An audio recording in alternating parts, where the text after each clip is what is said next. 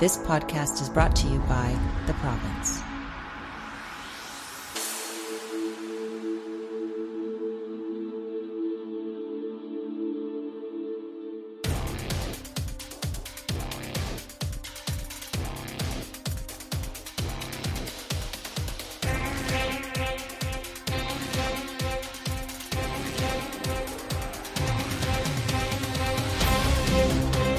Listening to Keyboard Kimura, the official mixed martial arts podcast of the province. Here are your hosts, Paul Chapman and E. Spencer Kyte. Welcome, everybody, to another edition of the Keyboard Kimura podcast here on Province Sports Radio.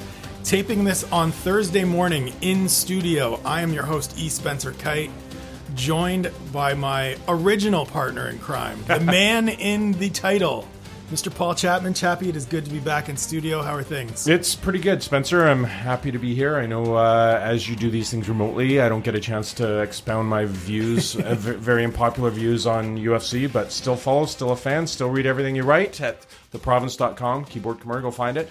And uh, got a lot of stuff that I want to talk about. Yeah, it's always good to get back in here. I joked last time that it had been too long and we had to let Grumpy Chappie kind of just air out his grievances. We have some stuff to talk about with this weekend's fight card, UFC 204 in Manchester, England, a little bit later. But as we are just kind of sitting down and sipping coffee, setting this up, um, I asked if you wanted to talk about Toronto versus Vancouver because it was recently announced that Daniel Cormier, one of your personal favorites, will defend the light heavyweight title against Anthony Rumble Johnson in a rematch in December in Toronto. It doesn't quite feel like it hasn't been confirmed as the main event, so it sort of feels like they're maybe holding out hope for something else.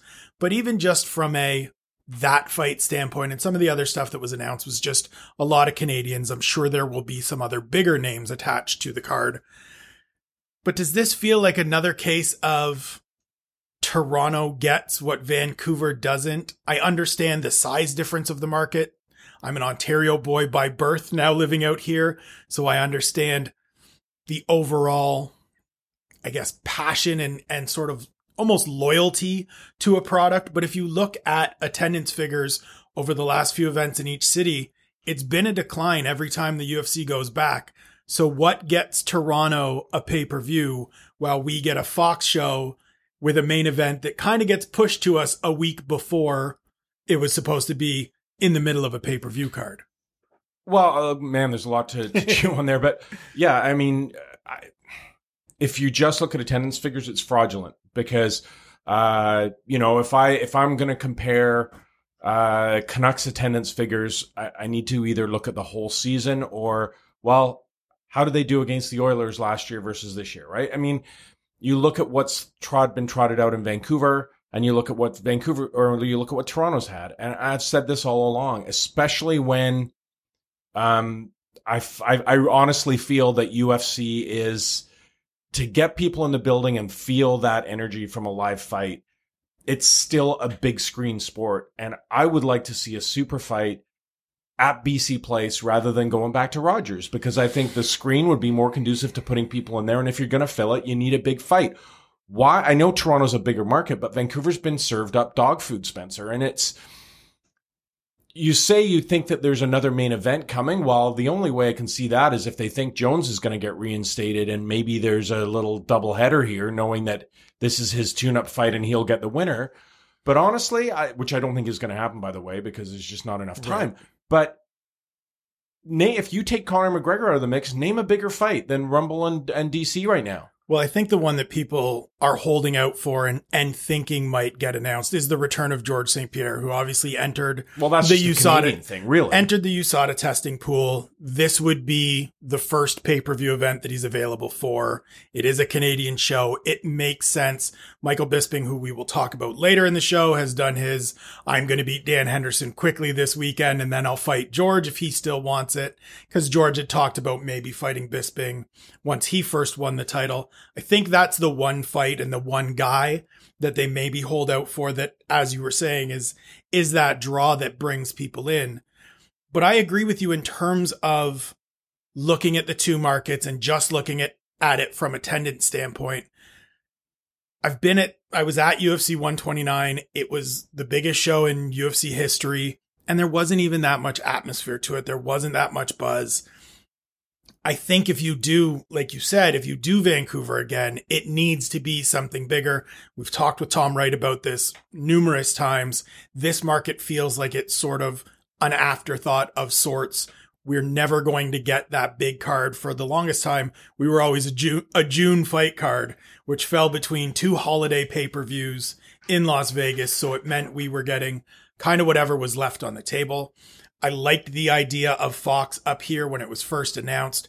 I thought we would get something bigger, not to take anything away from Carlos Condit and Demian Maya, It was a great fight, but it just felt like that card ended up being the we don't have any other names to put on this. So an Anthony Pettis fight with Charles Oliveira that looked like it would be a great kind of third fight on the main card became the co-main event and it didn't really carry as much value because you had a bunch of guys coming off losses in that those kind of main card high profile spots. That being said, I know Daniel Cormier is your boy. We got to talk about Daniel Cormier. And I guess, as always, the offshoot of Jon Jones. Because as you said, outside of Jon Jones coming back, you don't necessarily think DC is is that guy that's going to draw people in to make them say, well, UFC 206 is a pay per view that I absolutely have to buy. Well, I, I don't know that he isn't. I, I think Rumble is. Um, I think their their last fight was fantastic. Uh, my issues with Daniel Cormier are, and and it's funny because I will, you know, I tend to have a drink or two during social media, and sometimes I say stuff that gets me into trouble. But I get I get you know a lot of people who really like DCU come back at me, and I totally appreciate his wrestling. Um, I think he's a he's a fantastic talent. I think he's elite. Um, he is definitely in the top five pound for pound fighters. Um, I prefer a style that is more of you know um, more stand up. I would guess not, not that Action I don't based, like grappling, but yeah, based, yeah. But I can appreciate his talent. The the reason I'm really turned off Daniel Cormier is a lot of the stuff that he threw at Jon Jones. I see back in him. He likes to take the high road. He's, and I'll say this too, he's excellent on TV. I do like him as Terrific. an analyst. Yeah. But when he tries to get into the taking the moral high road and crapping all over Jon Jones, and then he actually, to me, just comes off as a real D-bag. But that's fine. That's good. That's what I like Right. about this sport. You have heroes and villains, and I will watch Daniel Cormier because he's an elite talent and because I want to see him lose. I know Rumbles ca- has done things where you can say the guy's a piece of crap outside the ring. You know, that's a guy that certainly has a split personality because he comes off very well in front of the cameras most of the time. Great fighter, absolutely devastating. What he did to Teixeira was Scary, scary talent. unbelievable. So, you know, the first fight, if you didn't see it, Rumble almost knocks him out in the first 45 seconds. And then DC does enough to get his bearings and then gets, you know, his grappling really won the day. But you know, if one more shot had, had connected from Rumble, he's the champion at that point. Um, I just think that the UFC needs Jon Jones. Uh, you know, there's been talk that this test that robbed us of that last fight at 200, you know, right almost immediately it was like, there's something sketchy going on here. Like, yeah, yeah, they always say that. No, it looks like something sketchy. And it sounds like he's going to be, I don't understand why it's taken this long, Spencer. That's part of, of USADA that I don't, I don't understand. Um, but, you know, all that said, uh, you know, when you talk of GSP coming back, I know he's a legend. I think it would be massively disrespectful to Daniel Cormier and Anthony Johnson not to make that the main event. You want to bring George back and make him a co-main, fair enough. But Anth- to me, outside of Conor McGregor, Rumble and Cormier is the biggest fight you can make in the UFC right now. Who else do you want to see? I mean, there's I, I want to see Nurmagomedov fight any of those guys who are up there, but you know he's been out for so long. The matchmakers, you look at, you know, maybe it's Dillashaw Cruz has a lot of heat that flared up a little bit yesterday.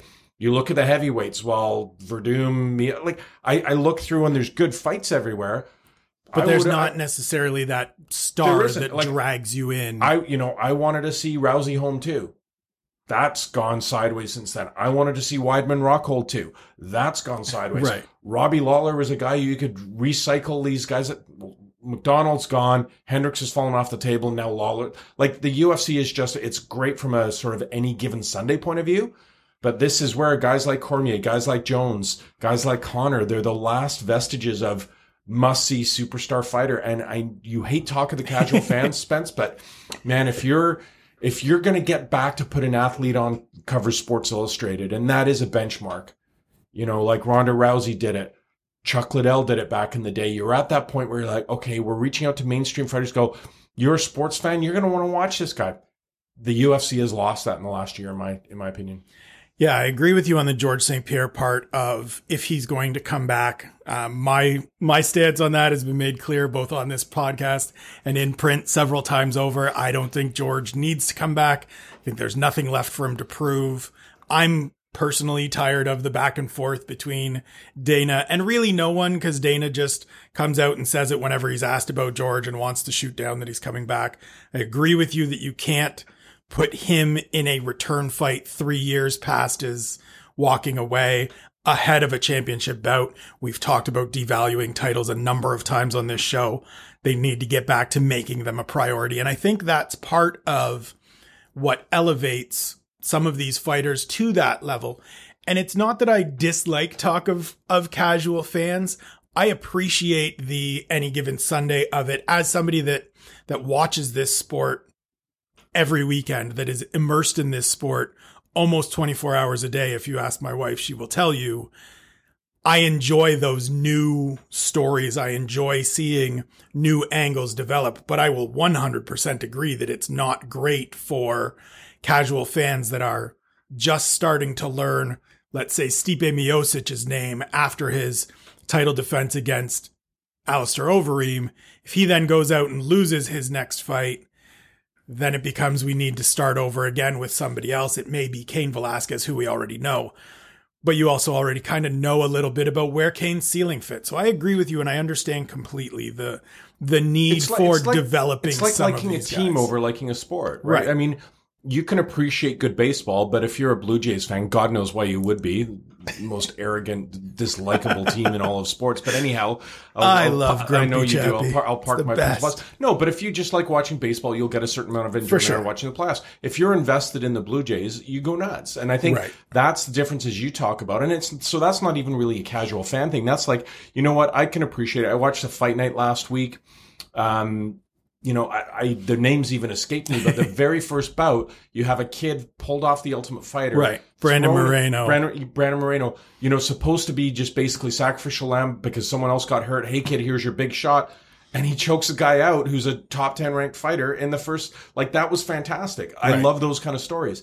But I wasn't cheering for either of those guys. Right. If I'm watching DC get put on his ass but against Rumble, I'm getting out of my chair and screaming, holy Right. shit, holy shit, and I'm reaching for Twitter. So I think that that's the difference. And I, unfortunately, I think that's where the UFC is right now. Whenever you've got a guy that's got traction, you know, and you go, you go through every weight class. It just seems to have happened. I mean, pound for pound, they put, they put Rousey on the cover of Sports Illustrated because she had this aura. You know who actually is, uh, is the one who, the only one who can even pretend to have that mantle right now? Joanna Jędrzejczyk. And how much, how much pub is she getting, right? Like again, people in the sport know her. I think Right. now that's someone that I'll I'll sit down and watch fight. But other than that, every fighter has kind of had some turnover here. I guess. Well, no, sorry, I'm obviously forgetting DJ, but um, you know, I I- think that this is an issue with the UFC right now is they need those big personalities to sell pay per views.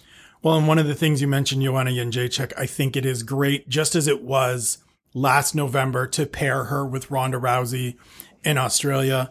I think it is phenomenal that she is on this card in New York City at 205 in November again, because it is going to be, with Conor attached to it, it's automatically going to be a massive spectacle. It is automatically going to chase pay-per-view records. All of the things that Conor boasts about all the time. Media capital of the world. Yeah. Exactly. And I mean, I've talked to different friends within the industry. Credentials were sent out, credential approvals were sent out this week. There are some big North American based outlets that only got one person that normally would get two or three because there's that much international media coming, because there are that many international fighters and that many global stars taking part in this card. I think you're 100% right that she is one of the few people that can ascend to that next level. I think we've seen it within the sport over the last year and a half. I have a feeling that 205 is going to be an opportunity for her to go to that next level because so many eyes will be on it for Conor. And then Joanna is similar in that the confidence is there, the bravado is there, but it's such a different deployment of that confidence that that juxtaposition of the two will be really cool for a week when all the spotlight is on and then they both go out into the cage. You can hold their performances sort of side by each to get a look at, at two of the biggest names, the biggest stars and the biggest potential superstars for the UFC heading into 2017 as the new ownership at WMEIMG looks to get these fighters into more mainstream positions and into kind of a greater overall spotlight away from just the sport itself. Well, and that's, I guess, to, to bring it back to the original question, that's where when I look at Vancouver, if you're going to hold a live fight here, you need to have one of these names in there because I just think, you know, up and comers is, and, and again, we've, we talked about it at the time, Spence. August is a terrible time. Yep. June, July, August, terrible times. So I don't Yep. care. Like, Come here in the winter. Don't, don't avoid the Canucks. Either do it when they're on a road trip, or if you Yeah. make it big enough, do it across the street the day before they have it. Whatever it is, I just think that this. I think this can be a market. Vancouver's an event town. Yeah. We've seen this, and so look, look. The Raptors and the Warriors just Right. played here in a preseason game, and tickets were going for you know two thousand dollars for preseason. So you know whether it was the Indy race or there was the Air Canada Championship golf tournament. I think people will show up for the right event, and for the right event, you need to put the big names in there. Now, having said that, I understand the global competition. Like if you're, if you, and as we just went ran through that conversation, if you look at like the ten biggest stars in the in the UFC and assume that they're all going to fight on different cards, which Right. is not going to happen anyway. But if you were to do it that way, you're automatically going to put what three, four, five of those in Vegas over the year. And Right. then, so what other And markets then you're looking at New York, and then you're looking at- what pisses me off is why does Toronto get it again? like you had Jon Jones, now you're getting Corey. Like it just maybe it's the envy, maybe it's the jealousy, but why aren't you throwing fight nights at Toronto? You're just, I, I mean, I think Vancouver fight fans would rather have that, Spencer. Give me one event every four years, but give me names worth going to watch. Well, and that's what we said coming out of August's show was if you're going to do it, rotate it, rotate a pay-per-view through the major Canadian centers that can hold them and make them special. Hidalgo, Texas got a better card than Vancouver.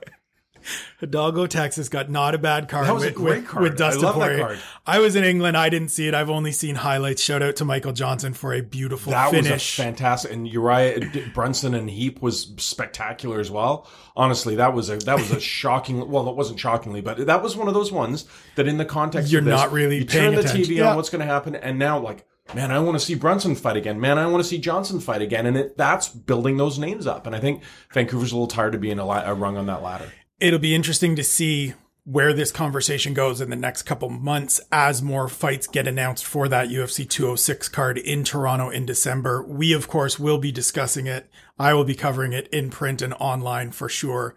But we will pivot now to UFC 204 taking place this weekend, Manchester, England. Michael Bisping's grand homecoming, a championship fight in his backyard down the road from where he grew up in Clitheroe against a guy that he's been itching to fight for seven years since he got absolutely immortalized at UFC 100. Dan Henderson, who has said, win or lose, this is my last fight. I'm going out. I talked to him earlier this week. He said, look, I'm content with what I've done.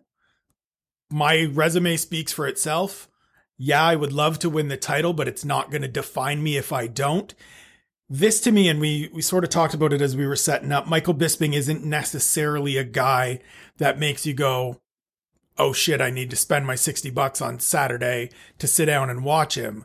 But for me, this is maybe the one fight that he can be in because it has so much to it. I think everything that's connected to this fight is intriguing to me because Henderson's leaving, because the potential of beating Michael Bisping in his backyard, winning the title, and then leaving the belt in the center of the octagon and saying, okay, you guys can have it. I'm out of here. That's cool. Michael Bisping's resurgence, I've written about this in the paper.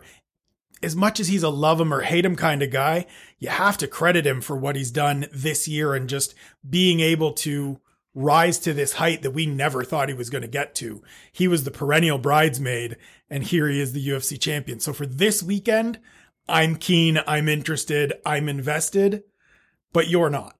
Well, I I am invested in that. I will follow the card, but I won't pay for it. And and I think that that's part of that speaks to the rest of the card as well. I mean, Absolutely. and look, and we can get into this a little bit later if we have time. To me, I'm lo- and I know that we had Jones Cormier pull out, but 205 to me looks better than 200. Like you look Absolutely. top to bottom those fights, it's like holy crap. Well, and I think know- I 205 know- is is the attempt again to Yes. sort of make up for it. Yeah. 200 didn't go the way they Right, and if Conor had been there and you had Jones, like that, then then it's in the same conversation. But when you look at how stacked that is, I, you know, I look at this and you're absolutely right. Look, the thing with Bisping is, um, you know, he's kind of in a way like Tito Santana. You know, forever an intercontinental title and never the he- world heavyweight champion. So he's a name, but like he's been around for so long. Um, but whenever you look at a fighter on the way down, there's a little bit of a good story there. Like obviously it was a redemption story. I really like Michael Bisping. I like the way he fights. He's all action. He's got best cardio out, out there, you, Right. you know, and he's cocky. He's got that strut. He talks shit. Um, and he seems to mean it. Uh, and it was a great, it was a great story for him that he, he knocked out Rockhold. But, you know, I look at this overall and there's a lot, you know, I, and I know I'm not naive. I know that Dana White, uh, they're not fair in terms of this goes back to the Tyron Woodley conversation about who he's going to fight next, Right. sort of hand choosing your opponent and all this stuff. You know, not necessarily fair with how things go, but uh, this is being massaged. Maybe it's for GSP, maybe it isn't because Dana's been so you know showman and all that stuff. But when you look at that, you've still got Chris Weidman and you've still got Luke Rockhold sitting there to give Dan Henderson a shot. Like he is a name, but if you look at his record, Spencer, and a year ago when we did a podcast, we were really worrying for his health. We've been worrying about his health and trying to send him off Right. to the retirement home for two because, years. Because if you look at it, you know, the the Lombard one is the one that comes out of nowhere. Right. Really quick and frightening loss to Belfort. Um, you know, just destroyed Tim Boetsch himself, which so that was great. He landed a shot. Good credit for that. Uh, lost to Mousasi early. Um, lost to Cormier. Uh, in really what wasn't a very entertaining fight, but it was a submission, but he, he wasn't in that fight at all beat Shogun, um, which is one of the few that's kind of it looked like he was on his last legs, and then he gets that it's like, Right. okay, he wants to keep going. Go back again before that, you know, round one loss to Belfort, uh, round or the the fight with Rashad, you know, uh, fight with Machida. So if you go Yeah, the- back to the- 2013, Spencer, the quality fights and performances there are just his last one with Hector Lombard. That was the one that really stands out. Other than that, it was like, okay, he managed to land a lucky punch and got the win. Otherwise, so like you're worried about this guy, but it sets up either a great story for him to win the belt as a legend and go out, or look, he got one last shot. We're setting up Bisping to be the sacrificial lamb, and if it doesn't work for GSP, you've still got this great alternative of thinking that if Rockhold or Weidman beat him, then they would face each other after that. It's set. It's like they're thinking two years down the road. which is for once sort of a good thing because Yeah, it no, seems absolutely. it seems lots of times the UFC thinks about right now and maybe 3 months down the road but you're 100% right. This is hilarious that Tyron Woodley gets buried for winning the title and saying I want a money fight. I want GSP or Nick Diaz. And people go oh well you the Wonder Boy's right there. That's who you should be fighting. Michael Bisping wins the belt and says I want to avenge this fight with Dan Henderson. And people are like yeah let's do it. Like Michael Bisping had a lot of time, and we've talked about this on the show. Michael Bisping could have called out Dan Henderson when he was set to face CB Dollaway at UFC 186 in Yeah. Montreal. That fight would have really helped that show, which didn't do very well at the Bell Center. But there was no interest. Now, in talking to Mike, part of that is he feels Dan wasn't interested, thought he couldn't do better than UFC 100, which, let's be honest, probably not going to. There wasn't anything really in it for him outside of it maybe being a main event fight versus being one of these middle of the pack pay-per-view shows. But it is funny. It, it does set up potential down the road. And that's the part that I'm interested in because the UFC has kind of set up this little mini tournament. Chris Weidman is fighting Yoel Romero in New York. Luke Rockhold and Jacare are running it back in Australia. That's a good fight. That's a great fight. If anybody in the division can really make a claim of like, this sucks, it's Jacare who has looked great. His only loss is that controversial loss to Yoel Romero. Romero probably can too, but you just served a nine month suspension. You're not coming back and, and walking right into a title fight. But it also feels like one of those, as you said, setting things up for later. We'll see what happens. you mentioned that it's it's part of the rest of this card that doesn't necessarily have you excited and I look at it and I'm the same way. It's a fight night card to me, Spencer. I mean, I, I It it's a Fox card to me. Yeah, ex- When when they yeah. were doing Yeah. the title fights on Fox, it's a Fox card to yeah, me. like Struve, intriguing, but a lot of losses on there. I I Right. I thought St. Preux did a very good job in Jon Jones' return fight, and it, but again, he's a guy at the tail end of his career. Well, not he's a, end of his he's a career, guy that we know guy. the ceiling has been established. Yeah, absolutely. And that's I mean, I'm intrigued by Gegard Mousasi because I think this is his last opportunity to prove that we haven't set the ceiling with him and he maybe still has something left. He's only 31, even though he's been around forever. Um, Vitor Belfort is a name on the decline that if you look good against him, it can bolster your standing. But I agree with you. This card just, I mean, I'm pumped about Mirsad Bektic because he's a 25 year old undefeated featherweight who would probably already be in the top 10 if he didn't blow out his knee last year. But I understand that there's not a lot of people in that camp with me yet. But it does feel like this is, this feels like the kind of show that maybe we would get here. Absolutely. Where it's, here's your big name, here's your title fight, and a bunch of other Didn't. St. Preux fight here? He fought here in the past. He beat Yeah. uh, he beat Ryan Jimmo with a weird the late Ryan Jimmo, rest in peace, Ryan, um, with a weird chicken wing. I think Ryan had broken his arm earlier in the fight. Uh, they set up the fight between he and Bader at the press conference. They just looked down the row at each other and were like, "Yeah, we'll do it." And they fought. I think two months later. Wow, there's another name that's been lost in the dust. Hey, I mean, you- you're looking at you're looking at Bader fighting Cormier at one point, yelling and screaming at all each other. at set, press all set. They were going to fight. They were going to headline a fight night event in New Orleans, And the the Jon. Jones stuff happened. yeah. I thought for sure I was at that press conference where DC beat Rumble, Yeah. won the belt. They start John. Bader starts coming up to the stage. Looked like Dave Sholler was going to get thrown through another back Again. backdrop again. And it felt to me like that was the perfect opportunity. Make this fight. And then they grab Alex Gustafsson. And it turned out to be a great fight. And now Bader, here he is, sort of lost in the ether again Completely, yeah. jumping in for Alex Gustafsson against uh, Little Nog in Brazil later this year in a fight that just feels like, who cares at this point? Absolutely. And I'm not a guy that often says who cares, but like Little Nog to me, pretty much done. We Yep. know we know where he's at. Both Nogs, actually. But yeah, the old, older Nog, big Nog, or same age Nog has called it quits. He's off doing the he's off doing the job Dan Henderson wants to get. That was Yeah. one of the things that Dan said this week. He was like, I wasn't going to come back. I was just waiting to see what the UFC would give me. I want one of those Chuck Liddell, Forrest Griffin jobs where they say you're a VP, you just show up at events, you glad hand some people, and they pay you every month. Didn't get that. Got a title fight instead. Do you think he can get the job done? Do you think he rides off into the sunset with the belt over his shoulder and we get further chaos at the top of a UFC division this year? You know, I, I think there's there's power there to get it done. We've seen that. So, but ultimately, I just don't. I, I can't see it. I, you know, I, I think it's a nice story, but I think it's I think it's going to be a first rounder one way or the other.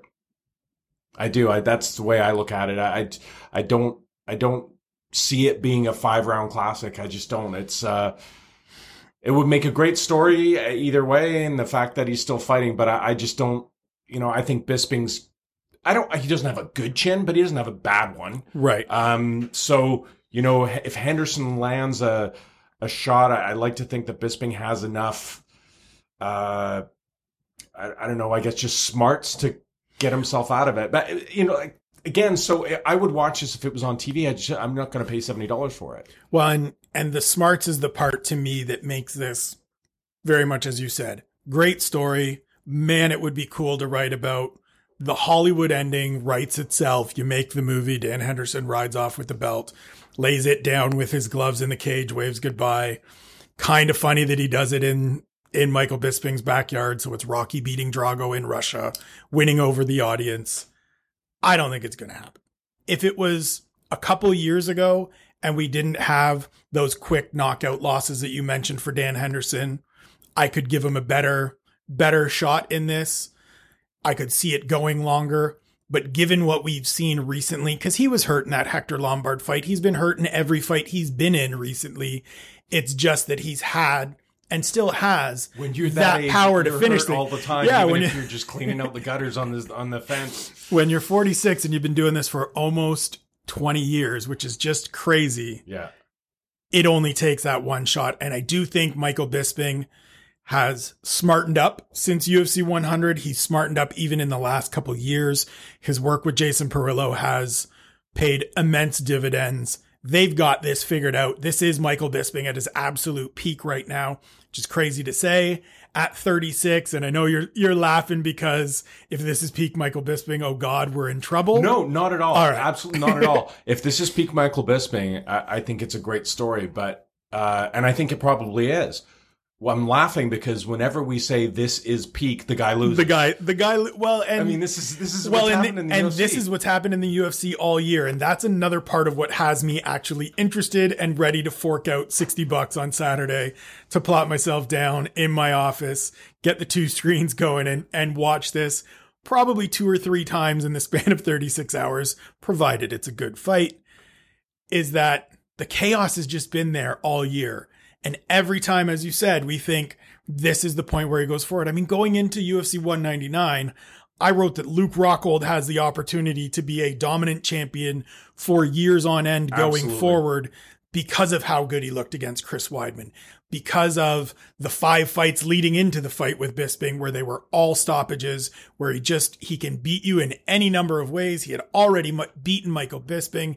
Rockhold out of full camp. Bisping's talking the usual Bisping about come in and knock him out in the first round when he hasn't knocked anybody out in forever. And it happened. And the chaos gods reigned supreme again. So I'm kind of tuning in just to see who they want to favor in this, who the who the MMA gods cast their favor on. Yeah. Is it Michael Bisping getting the celebratory moment, the return home, win the title? It's going to be great Friday when he steps on the scale. He's going to get a big pop. That's going to be cool. He got a good response at the open workouts. If he wins, I've said throughout this week and leading up to it, when song two, that opening riff kicks in, that place is going to go crazy. If he wins, it's going to go crazy. But it's also going to be really cool if Dan Henderson manages to pull this off and write the the final script of and I left with the belt. Yeah, absolutely. so, but one of the reasons why it might be a little more intriguing as well, Spencer, is, you know, I, I used to, my Jon Jones affection aside, I used to be in love with light heavy because I thought it gave you more for the money. It gave you more consistent, spectacular performances from the top 10 up and down. But I actually think right now that's middleweight when I do look at the possibilities here, like assuming, assuming that you get this thing through this, you know, you know, I, you know, Weidman's there. Uh, you got Rockhold. You talked about Souza, Romero. Those next four are great. Belfort's hanging around. Mousasi Whit- enters that if he looks good If this he does, weekend. Whittaker and I mentioned Brunson. I mean, that's They're gonna- that's the top ten. Uriah Hall still he's ranked tenth.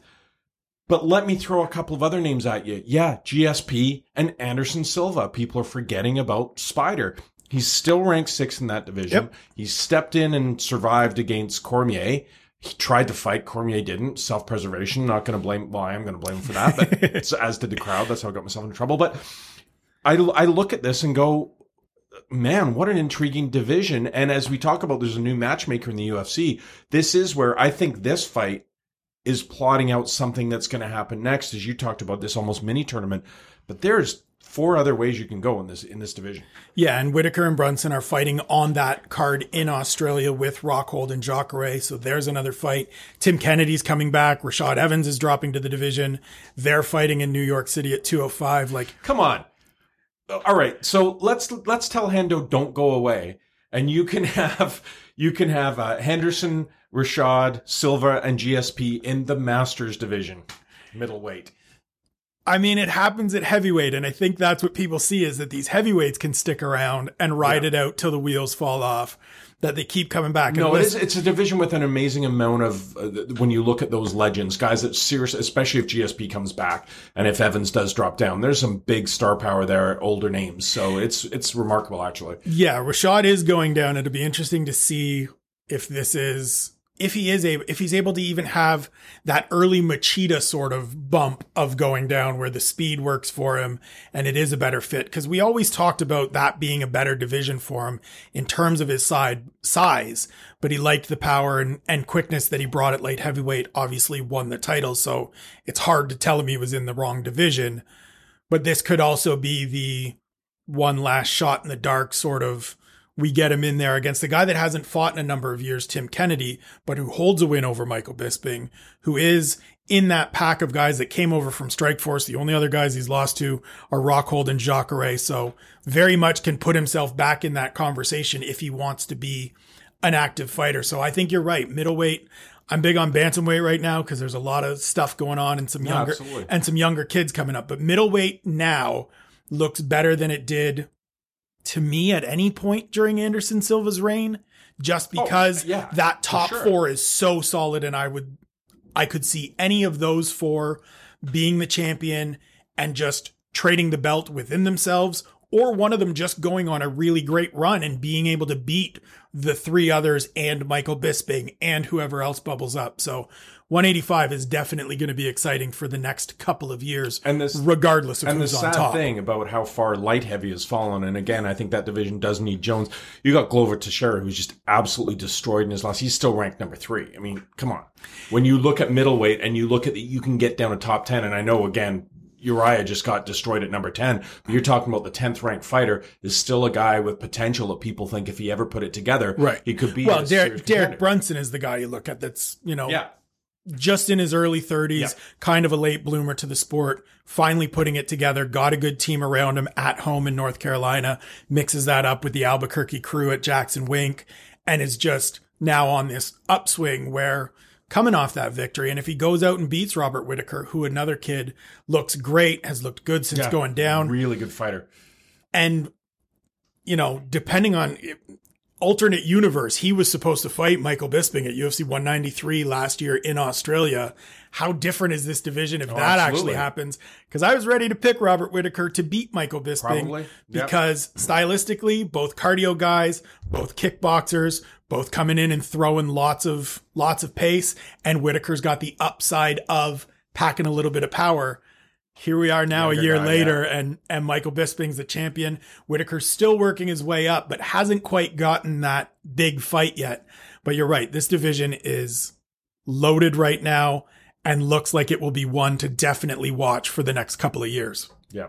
So, what else intrigues you about the card this weekend? As I said, Mirsad Bektic is a kid that that I'm very high on. Um, 25, undefeated, has looked progressively better in each of his performances. That's one of the things I look for in fighters. Came out and was able to grind out a win against Chaz Skelly, caught an illegal knee midway through that fight, gets a majority decision. Goes out in his next fight, dominates Paul Redmond on short notice, just brutalizes him for 15 minutes. Then he goes out and absolutely mauls Lucas Martins. As I said, blew out his knee last year, first fight back. He's run through, it's been a couple opponent changes. So I don't expect this to be this grand coming out party where he absolutely blows people away, but definitely a guy to watch going forward. Like you, I'm still kind of interested in Stefan Struve because he's still only 28 and I still just can't put it out of my head that this seven foot monster can't be more than he is. I think the fact that he's training with the Blackzilians in South Florida is a positive. No disrespect to his team back home, but I think it's beneficial for guys to get to bigger camps, to work with crews that have sort of gotten guys to that elite level in the past. The Blackzilians have. I think there's a little bit left. And if you can't win this fight and can't do it impressively, then all bets are off and, and the ceiling is 100% established but I'll still hold out a little hope for him.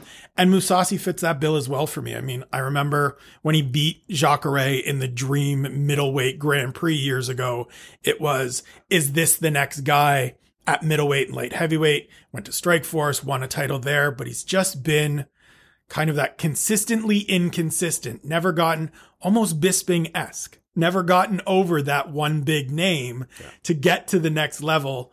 I think Belfort's in decline. I think he absolutely should go out and smoke him. But I also know that people still think of Vitor Belfort as this dominant talent that just recently fought for a title and that's what he did for a number of years. And so this to me can be the fight that gives Mousasi that rub if he looks good. But same thing as Stefan Struve. He could go out and Vitor Belfort could knock him out in Yeah. 38 seconds. And then it's like, now what do we do? Um, now I know you're the host, so you probably have some other stuff to get to. But one thing I did want to do, uh, because I don't get to do this very often with you, um, I just want to throw some names at you. And, Let's do it. and you know, tell me what's going on with them. So we start with the obvious one. My the one that I have to talk about every time I talk about UFC is Jon Jones. I know you're close to Brandon Gibson. Is there any? Is he? I I mean, I haven't even heard anything. Is he training? I know they're all waiting on this decision, but what's going on? I mean, Jon's always in the gym. He hasn't broken from from that. It seems, and and you mentioned it earlier, Dana White talking almost as soon as the test came out or the results came out that he'll be back sooner rather than later. For me, that means probably the Yoel Romero suspension versus the here's two years, see you later. Why does it take three months to announce a That's the part that's weird. Yeah, that's the part that's weird. I believe he is on the agenda for the Nevada State Athletic Commission meeting on Monday, so we should get more news on his future. I think no matter what, he's looking at some time off, and I think that's why we haven't had any real news and and the division is moving forward as it should because I think even if he does get that reduced suspension, it's going to be nine months instead of two years. And so you retroactive that to July, you're looking at what's the quick math? Middle of next year when he's when he's due back. Um, Ronda Rousey. Again, we go through these big names. Man, I mean this Still movies. I see out of nowhere it pops up. Oh, Ronda wants to fight Cyborg after her fight. Well, and this is the funny one to me, right? Because George St. Pierre goes through all the steps to declare himself eligible and to make it clear that he wants to come back and has said publicly himself, I want to come back. He's entered the USADA pool. He's doing the testing. He came out and said, I don't want to skip ahead in the process and get that exemption to fight at 205. I want to go through my four months when if anybody probably could have skipped the line, it's George. And Dana White constantly, ah, I don't think he wants to come back. I just, you know, I don't think it's in him. He's not coming back. We haven't heard anything from Ronda, and every chance Dana gets, he's out there putting Ronda forward. She's clearly the biggest star in the UFC. Not true. Conor McGregor. Numbers prove it all out. We haven't heard from, oh, she wants to fight Cyborg. Oh, she'd even do it at one. f- Like, all of this stuff to me is just, I think the Ronda's the biggest star is a shot at Conor because I think that relationship is still what it is. Because Conor, God bless him, has figured out this is what I'm worth. They need This me. This is my brain. If and I'm going to put it on the line, you better co- compensate me. I am going to do everything in my power to control every element of this because it's a short window that you always tell us about. And now that you've given me the keys to the castle, I'm not giving them back. I think she returns at some point early next year. My bet would be the Super Bowl show. Um, I think it's crazy that she's going to jump right back into a title fight because there is zero heat between her and Amanda Nunes. Um, obviously, things have have changed in terms of that division. The Holly Holm fight doesn't really make sense now because Holly's Holm on two straight it, yeah. losses. The Miesha Tate fight doesn't really make sense. She's fighting in New York against Rocky Pennington, and so that'll take her out of the mix. I think the UFC and and its partners or its new owners know that they need her back, and so this will be sort of a two or three month buildup of let's get her name out there, and we'll start getting her doing appearances, and then she'll come back early next year. I, I find it fascinating just because, um, you know, if I look at the phenomenon that was Ronda Rousey, it's almost like when Holly Holm burst that bubble, it burst inside Ronda's head as well. 100%. And- and I think that if she, you could see someone who was the most dominant athlete in sports, and I still think that held true. I mean, the fact that she lost didn't cheapen her, that she was literally taking out everyone in 13, 14 seconds. But if that feeling of invincibility is gone, both for herself and her opponents, then you will see such a, I mean, big, way more than Tiger Woods, see someone at the very top of their game fall off so drastically. So I think that's why I'm so intrigued about what her next move is, because if she comes back in and suffers another loss, I think it's over. Yeah, I think, and that's part of why I think the fight with Amanda Nunes. I understand it because look, if it is only one more fight, you want her in the biggest fight possible. You want her on top of the marquee. You can sell the Reebok ad that they're already putting out there of perfection doesn't get a chance to make a comeback and all of that stuff. But to me, it's, it's interesting seeing the, the dichotomy between her and Conor in terms of their first UFC losses. Ronda goes into hiding. We haven't seen anything from her, just completely shattered. Conor loses, and 10 days later, it's I want Nate again. I want all the same conditions. I'm going to pour every ounce of myself into this fight. Yeah. I don't care what it's going to take. I don't care that it's going to cost me $300,000 to win a decision. That's what I want. I'm getting this back. Yeah. And we haven't seen that from Ronda. So it's definitely going to be interesting to see where she's at. And, and I think we'll know mentally before we, before she even gets into the cage. I think we'll be able to have a very good read on what to expect from her in the octagon before that fight even happens. Yeah. Because demeanor wise, personality wise, just the words that she says and the appearances that she chooses to make, that'll tell us. Cause all the way up to Holly Holm, it was confident. None of these girls can hang with me. Absolutely. There was that bravado and we ain't seen none of it in the last 12 months. So By the way, just because you mentioned Fox, I have this and the Super Bowl show. I have this idea. I I I can't stand the contrived uh, musical acts. At, well, I shouldn't say I can't stand, but I think they've run through it. Lady Gaga's playing here, so I had this idea that first I thought, well, let's throw out stand-up comedians. You put out four or five of the top comedians, and let's do a show. How how about when Fox hosts the Super Bowl, you have, have a a main event title as the you put it out. I know it'll never happen, but I'm just saying for that audience, if you really wanted to push it, how great would it be to have one of your Conor McGregor versus whoever two years from now when Fox has a Super Bowl, trot that out for your halftime. I think it would be spectacular.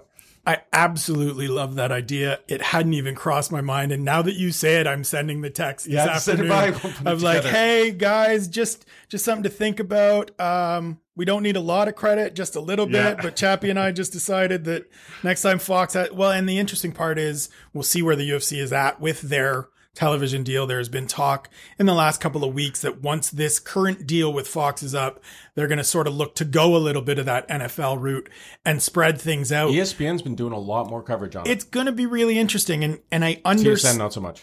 yeah tsn not so much we'll talk about that at a later date i understand the idea of spreading it around because you do want to get on espn because it's a bigger platform than fs1 but at the same time are multiple entities You want ownership. going yeah like is is fox going to be interested in being co-owners with espn Well, and whoever else. I mean, we're going to see do AFC, NFC. You know, how about you do by weight division? Maybe- Heavyweights yeah, maybe. and, uh, who knows? Um, couple of other names quickly. Uh, Robbie Lawler.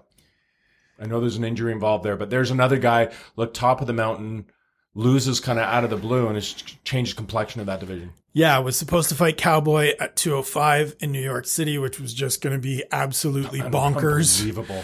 Just, just bonkers, but also kind of like a wasted fight on that card because god damn, can't we put that somewhere else? Like Yeah, we're going to lose, we're going to lose some very good fights just Robbie because to win that though, wouldn't he? I mean, I, don't know. I would.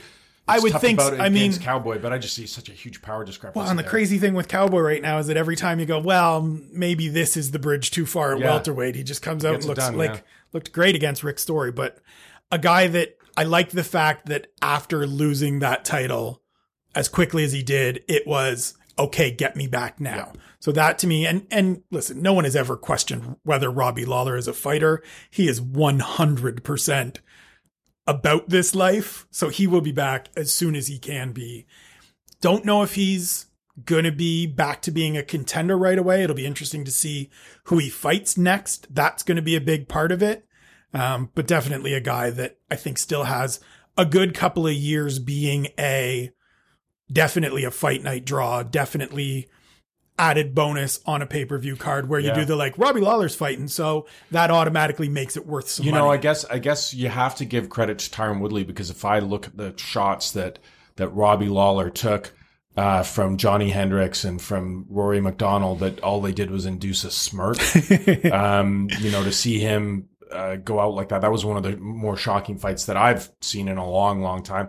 Um, so we can't mention Robbie without also mentioning Rory. Uh, I fully 100% support his uh, looking after himself and taking the most money that he can, especially when you do get down and look at some of the money these guys are making to put their their health on the line, basically. But um, I, I guess I'm still having some issues thinking that Bellator is a right move yet, unless more people go. And, and I know Benson Henderson's there is another guy that you know I always enjoyed watching fight. But it's like the World Cup of hockey. We knew it was the best fighting in the world, and no one really gave a crap that they won this plastic vase in the end. Um, financially, this makes sense for for for Rory. I'm a little bit pissed still at the UFC that they didn't make a bigger effort after. Obviously, Rory's a local boy. We've met him in here before. Uh, but I think he was a talent that they didn't need to let get away, and they did, and and uh, that's down to Rory too, because if he actually shows any sort of a performance against Wonderboy, maybe he gets a new contract. But that was a it was a really sad fight to watch that one. Um, but yeah, what I know you've been in touch with him. What's going on with Rory? I mean, he's not going to come back until some point next year. Obviously, came out of that fight with Wonderboy with a broken nose again. It's been a recurring thing. He's got to let it heal up. We talked probably a month ago for a piece that we ran in the paper about this move. He's super excited about it. I agree with you that from a competition standpoint and from a, you know, just going from the major leagues to this is kind of now he's playing at AAA and he's going to be the biggest star at AAA or one of the biggest stars at AAA, but it feels like he should be in the major leagues. Um, I think it's absolutely the right decision, as you said, financially, just had a baby, family, all of that stuff going forward. I think the thing that he really likes, and he talked about it when we spoke last month, is that Bellator is open to a lot of the ideas that he has and a lot of the sort of freelancing things that he wants to do. So if he wants to fight at 85, they'll give him fights at 85. If Michael Chandler wants to come up from 55 and fight at 70, they'll make that happen. And I don't think Rory ever felt in there. Listen, there's probably a lot of UFC guys that won't on record say he's 100% right, but off the oh, record, absolutely. off the record, will smile and nod and give you the old touch of the nose that you're right. That yeah. the UFC isn't necessarily interested in what would you like to do.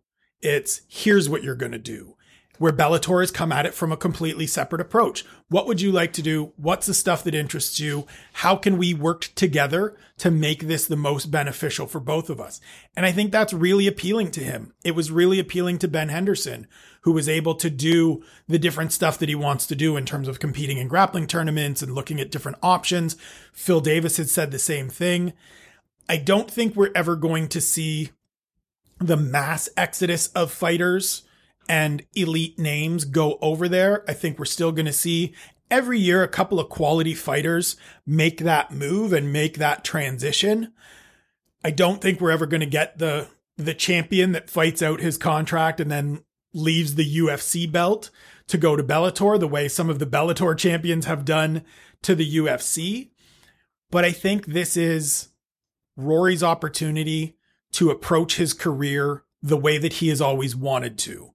And, you know, for a 27 year old kid that, that just had a baby daughter that is looking to provide for her and make sure that she and, and the rest of his family never want for anything, this is a hundred percent the right move for him. No, it absolutely is. It's just that then you look at the career arc, right? And again, if I look at that, I mean, it, it's it, crazy. To, it's stuff. crazy to think that he was five minutes away from being the welterweight champion yes, in a fight that Dana White called the best fight he has ever seen. Yeah, and then one fight later, they let him walk for whatever. Yeah, I don't know the financial terms. However, but he feels like a guy that you just put the sack of money on the table, absolutely, and keep him around, even retroactively to say, yes, know, like like we are going to give you some back did. pay. Yeah, yeah, no kidding. Um, but I still look at that and I go, you know, uh, Dana stupidly said afterwards, you know, you never know how much a fight like that changes you going forward. And it's true. It kind of appeared that it did against against Wonderboy because there was no aggression there at all. I, I don't want to say he looks scared. Yeah, Wonder Boy's a weird guy to patient. Yeah, Wonder Boy's a weird guy to fight. Um, just because it's tough to close that distance, but it was very much the Rory that we saw against Jake Ellenberger versus the Rory that we saw against Robbie Lawler, and and some of that comes down, Woodley. and some of that comes down to opponent. Um, you know when you when you can't cut the ring off and you can't get inside on a guy, and that's where you're you're going to make hay. It becomes difficult, and it I'm sure is frustrating mentally as you're in there, and this guy's just pumping jabs in your face, and you can't get your paws on him. But it is interesting. It, it'll be interesting to see those first couple Bellator fights because we talked about Ben Henderson going over, and this will be a boon for Ben Henderson and restart his career because he's kind of a forgotten man in the UFC, and he went out and got smashed by Andre Koreshkov in his first fight. So, and didn't look good in his second fight. Won it because Pitbull broke his shin. So, will be really interesting to see. I think Rory MacDonald's going to go over there and, and do very well. Um, but you know, Um, quick anecdote: years ago, I remember interviewing Craig Coxe from the Canucks when he was the, the second tour with the Canucks when he came back at the end of his career, and they wanted him to go down to the minors, and he talked about as a guy who supposedly knew his role. How horrible it was to go down to the minors, and every nineteen and twenty Yep. year old some kid always wants to wanted build that his name. scalp to say, "Move me up to the NHL. I beat Craig Coxe." And when his heart wasn't in it, and I think there's a little bit of that with Ben Henderson. He goes in thinking, "Okay, I'm dropping down in, in competition." But everyone knows I can then say I want to go to the UFC. I beat Ben Henderson, and that's what that's what happens, right? So Craig Coxe, Bob Probert, still the best fight I've ever seen in Yeah. my life, hockey fight. Um, but yeah, that's that's absolutely what's happening, and that's the part that we. It's weird because we don't necessarily talk about that when these UFC guys go over. We talk about the opportunity they have Yeah. to be the biggest star and whatever. It's crazy to me that we didn't just rave about Andre Koreshkov after that victory because it was so dominant, because it came against Ben, who we had thought, look, this guy's making hay in the in the welterweight division in the Yeah. UFC, and goes over and just gets trucked by this guy in Bellator. And yet we're still talking about, oh, now Ben can go to lightweight. Yeah. Let's talk about the dude that beat him. It's one of the it's one of the faults we have in this in this sport and in covering this sport. Is sometimes we don't pay enough attention to the guy that wins as opposed to the name that we remember. yeah. So uh, almost out of town, out of time. But uh, did you have anything else you wanted to throw out there? No, that's that's really about it. Uh, Patrick and I will be back on Friday with the Punch Drunk Predictions, theprovince.com slash MMA blog. Um, UFC 204 this weekend. Myself and Matt Wells will be taping a podcast immediately following the show. So that'll be up bright and early Sunday morning because I don't think we'll get it done in time for the night crew to get it live on Saturday night but yeah, that that's about it. We will be uh, continuing all of our coverage as always, getting a bunch of good stuff out. We've got an event next week as well in Manila. Um, BJ Penn just got pulled from that with an injury, so we'll see what happens. Friend of the show, Derrick the Black Beast Lewis returning heavyweights, always fun. Chappie loves them, and just the usual at at Spencer Kyte on Twitter and Instagram, talking about all of this stuff, and in the office today, getting a column written and and hanging out with you a little bit. Um, couple of quick points then before we go that I wanted to touch on. Josh Samman. I remember him from the Ultimate Fighter. Uh, you would had mentioned before we got on, on air that uh, you know he, he admitted he came off as a bit of a dick on that show. Obviously, he was playing a, playing a character. Um, really, really smart guy. Sadly, passed away this week. Um, and a guy I think that since he got in the UFC, even though he just recently had a loss, had shown a lot more potential than he had actually on the show. And I think was a guy that had he been able to hold it together would have been, um, would have been a guy who might have been in content, contention down the road. So very sad news there to see that he passed away. Yeah, very, very tragic news. Um, I know it absolutely hit the entire MMA community exceptionally hard. Josh is, and I, I said this yesterday when, when confirmation that he had passed came out. You really know the measure of a man by what other people say about them. And there's not a person in the world in the MMA industry that would have a bad word to say about Josh Samman. Great dude, great spirit. Um, worked his way into the writing fraternity as well and into that community, doing Yeah, stuff, doing stuff at Bloody Elbow, doing stuff at Flow Combat, doing stuff at UFC.com. Um, just a, a, a tremendous human being and definitely somebody whose, whose loss will be felt for a very, very long time. Um, you know, he, he wrote a book. I don't want to call it a memoir.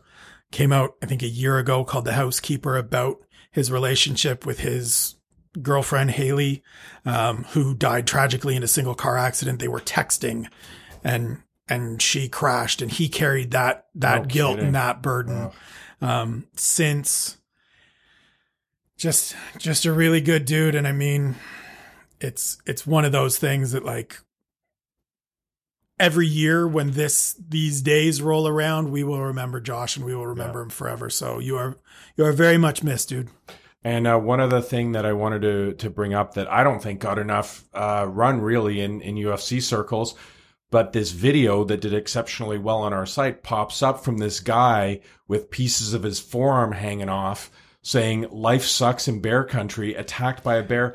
Matt Brown, the UFC fighter, um, ends up getting mauled by a bear. This is amazing. Have you seen this? I haven't seen this. This is news to me. Gotta look it up. Um, the immortal got mauled by a bear. He got mauled by a bear. Pictures of him uh, said uh, video says life sucks in bear country. He'd just been attacked by a bear, face covered in blood, pieces of his forearm hanging off, and it's made news everywhere because people are going, "Oh man, look at this guy!" But it turns out this this dude took on a bear. He's used to fighting in the octagon. Pretty amazing stuff. I'm gonna I'm gonna have to send out some texts to find like I don't know if You that's I don't, interview I, him, dude. Get I mean I don't. I don't know if that's good. Matt. That doesn't look like Matt Brown to me. That looks like maybe Matt's just tweeting out this dude's story. But yeah, this dude getting attacked. This is the guy that got attacked like twice by the same bear, right? Like he fought the bear off, Yeah. got away and started hauling ass away. And then the bear chased him down again and was like, I'm not done with you. Well, But- he's so covered in blood, it looks like it, it could, and it's he's passed it off like it's him. So, I mean, I don't know. Maybe maybe I read the story wrong, but it's a remarkable video anyway. so, regardless, yeah. life does suck in bear country. Yeah, it does. All right, Spence. I guess that's it for this week. That's it for this week. It has been a pleasure. It has been the Keyboard Kimura podcast on Province Sports Radio. Enjoy the fights this weekend. Thank you for listening. Subscribe on iTunes. Leave us a review. One star if we suck, five stars if you love us, somewhere in between if we're just okay. And as always, be good to one another. You've been listening to Keyboard Kimura, the official mixed martial arts podcast of the province. Read the Keyboard Kimura blog on theprovince.com, follow them on Twitter at Keyboard Kimura, or visit them on Facebook at facebook.com slash Keyboard Kimura.